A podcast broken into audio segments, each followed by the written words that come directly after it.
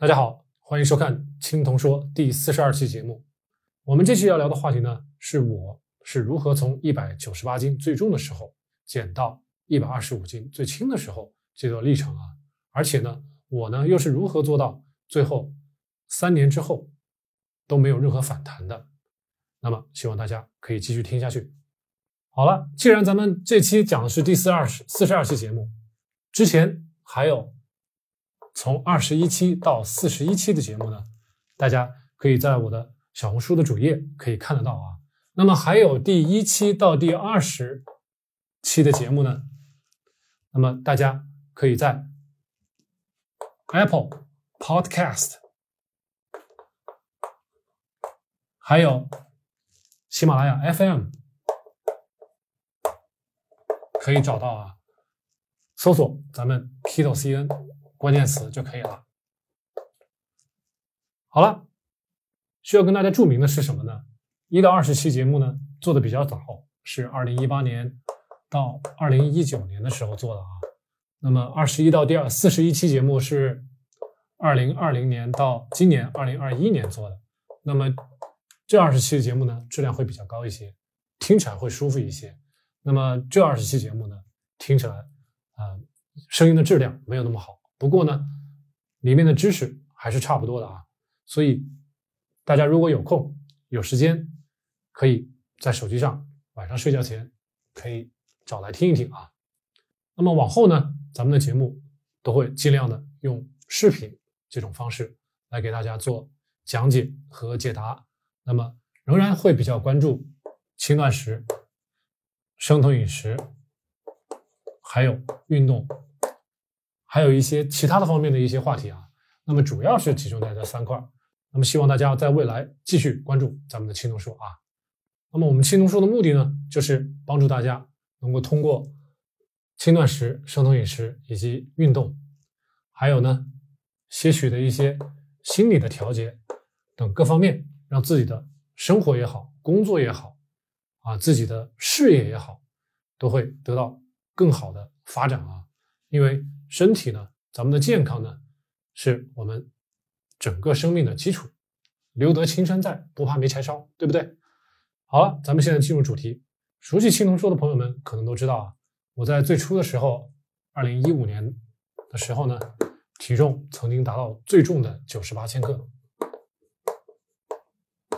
而且那我的身高呢是一百八十厘米，幺八零，那么。如果大家能够计算一下的话，这个时候的 BMI 是多少？可以去算一下啊，一定是超过二十五的，这是超标的，这是国际对于肥胖的一个临界值啊，BMI 二十五是个临界值，超过二十五了就是肥胖了。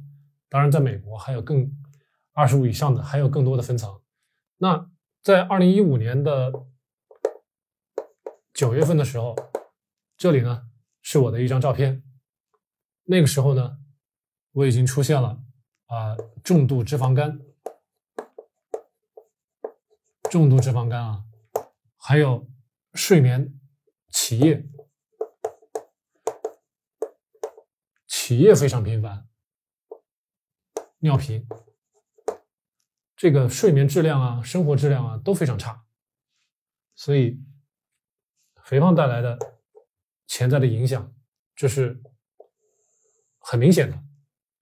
那么给生活带来了困扰之后，一般人都会想着去寻找方法，能否有什么更好的方法可以缓解？尤其是脂肪肝，这个脂肪肝如果继续往下发展，相信大家都不陌生啊。那么这是二零一五年九月份的时候。我呢是对我自己的健康有有了一种担忧啊。到二零一六年十月份的时候呢，我看到了一篇文章，是当时是在网易上看到，网易上看的，他讲的是 BBC 做了一个纪录片，讲的是两个医生，他们俩是双胞胎，一个人吃糖，一个人呢吃脂肪。两个人都进行三十天，然后最后看谁的体重增加，谁的体重减小。那么最后的结论呢，我已经不太记得了。但是这篇文章啊，给我当时的感受就是让我对糖还有脂肪起了一个足够大的疑心，因为我记得，但凡普普遍的营养学、普遍的医学，你如果去医生，如果去看网上的各种的文章，他们都会千篇一律的会告诉你，脂肪是不好的，糖呢还算是好的。当然，最近两年，咱们不论是生酮饮食也好，还是低碳饮食，这个浪潮起来了，也有人说糖不好了。实际上，糖确实不好，但是在二零一六年，在二零一五年的时候，是没有人说糖不好的，对吧？所以，在二零一六年十月份的时候，我自己是产生了一个对糖和脂肪的一个怀疑啊，至少呢，我开始怀疑糖是不好的东西了。那么。对大家来说，也需要开始注意这一点啊，要怀疑。那么从那以后呢，我就开始尽量的去选择无糖的食物了，就开始有这个注意了，就开始有这个主观的意识去选择尽量无糖的食物了。后来呢，出差之余，我还经常跟同事一起去星巴克去喝咖啡啊。那都是二零一六年的时间啊，还是这段时间，跟同事一起养成了去星巴克喝咖啡的习惯。当然，我在这儿不是在炫耀什么东西啊，只不过呢，在二零一六年以前，我是不怎么喝咖啡的，只有以前读书啊、考试啊、临时抱佛脚才会去喝咖啡。但是在这段时间里面，我开始学会喝咖啡，那么当时也不会知道咖啡对 autophagy。到底会有什么影响？这个都当时都没有这个概念，当时都不知道 autophagy 是什么东西，但是当时就知道喝咖喝咖啡了。还有一个很重大的原因是什么呢？因为这是不要钱的。那个同事经常会请我喝咖啡，所以我非常感谢那个同事啊。所以后来呢，我就会开始自己磨豆子啦。自己用豆子磨咖啡，或者是买速溶，所以大家不用计较啊，一定要去买最好的咖啡，或者是怎么样的，速溶的也行，咖啡粉也行，豆子也行，都可以，只要是无糖的咖啡就可以了啊。好了，到了二零一六年的十一月份，十一月份啊，当时看完这这篇文章之后。起了疑心，到了十一月份，我在当当上买了几本书啊，我记得买了四五本书。当时我记得都是减肥的书，都是减肥的书。那我做事儿一般都是这种习惯，首先先了解一下理论，然后呢再去实践。那么最后看下来，这四五本书看下来，觉得真正有用的只有一本书。这本书呢，我也在节目里面之前的节目里面。二十一到四十期里面，在别的节目里面也提过，尤其是第四十一期轻断食里面，我聊过。那么这本书的名字就叫做《轻断食》。我给大家看一下这本书长什么样啊？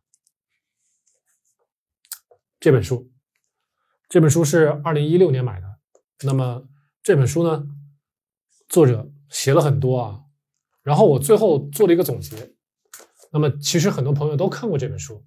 那么，讲解这本书的内容的人呢，在很多平台上都有，不论是 Podcast 还是喜马，还是什么 B 站，可能都有啊。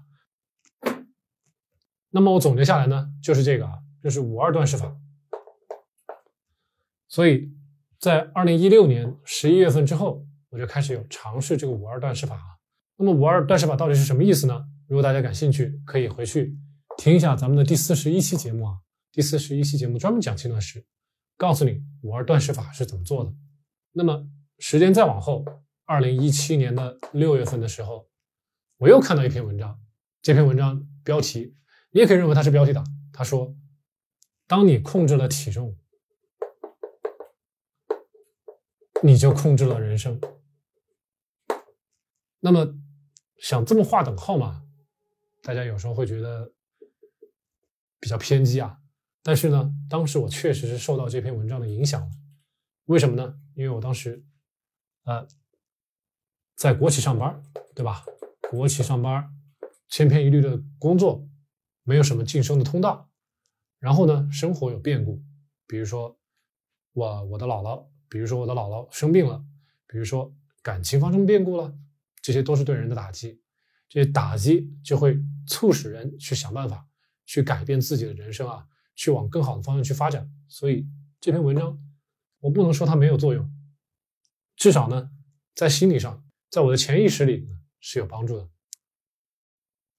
好，到了十一月份，二零一七年的十一月份，那么在轻断食时间大概过了将近一年的时间之后。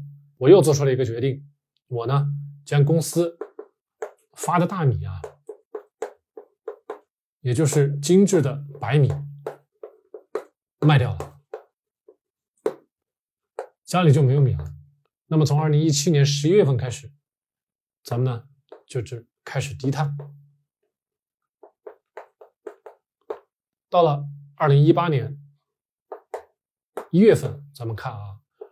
二零一八年一月份，我开始了我第一次的称重体重秤啊，因为在这之前我都不敢上体重秤，最重的时候九十八千克，在那之后我就再也不敢上秤了，直到我对自己的体重有一个比较良好的感觉之后，在二零一八年一月份第一次上秤，那个时候就是七十四点五千克，因为我之前给自己定定的一个目标呢，就是七十五千克啊。当时给我自己的微信的昵称就叫做 Mister Seventy Five，所以我的目的就是要减到七十五千克。到了二零一八年一月份的时候，我就达到我的目标了啊。只不过呢，减到七十四点五千克的时候，虽然这个时候 BMI 是二十二点八，这个时候我还可以看看我的肚子这个肚腩，实际上这个肚腩呢。还是有的，还是有那么多的，不是非常少，所以我觉得还有下下降的余地。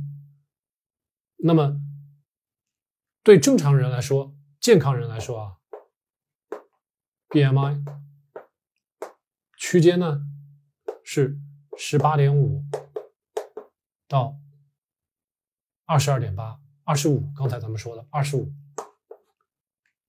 所以。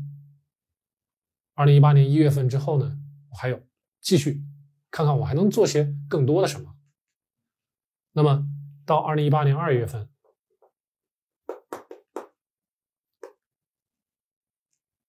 我呢把家里最后一餐饺子给吃了啊。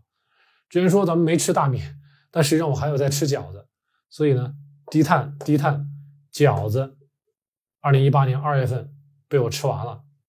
那么再到三月份的时候。三月的时候呢，我呢就完全戒掉了精致的米面，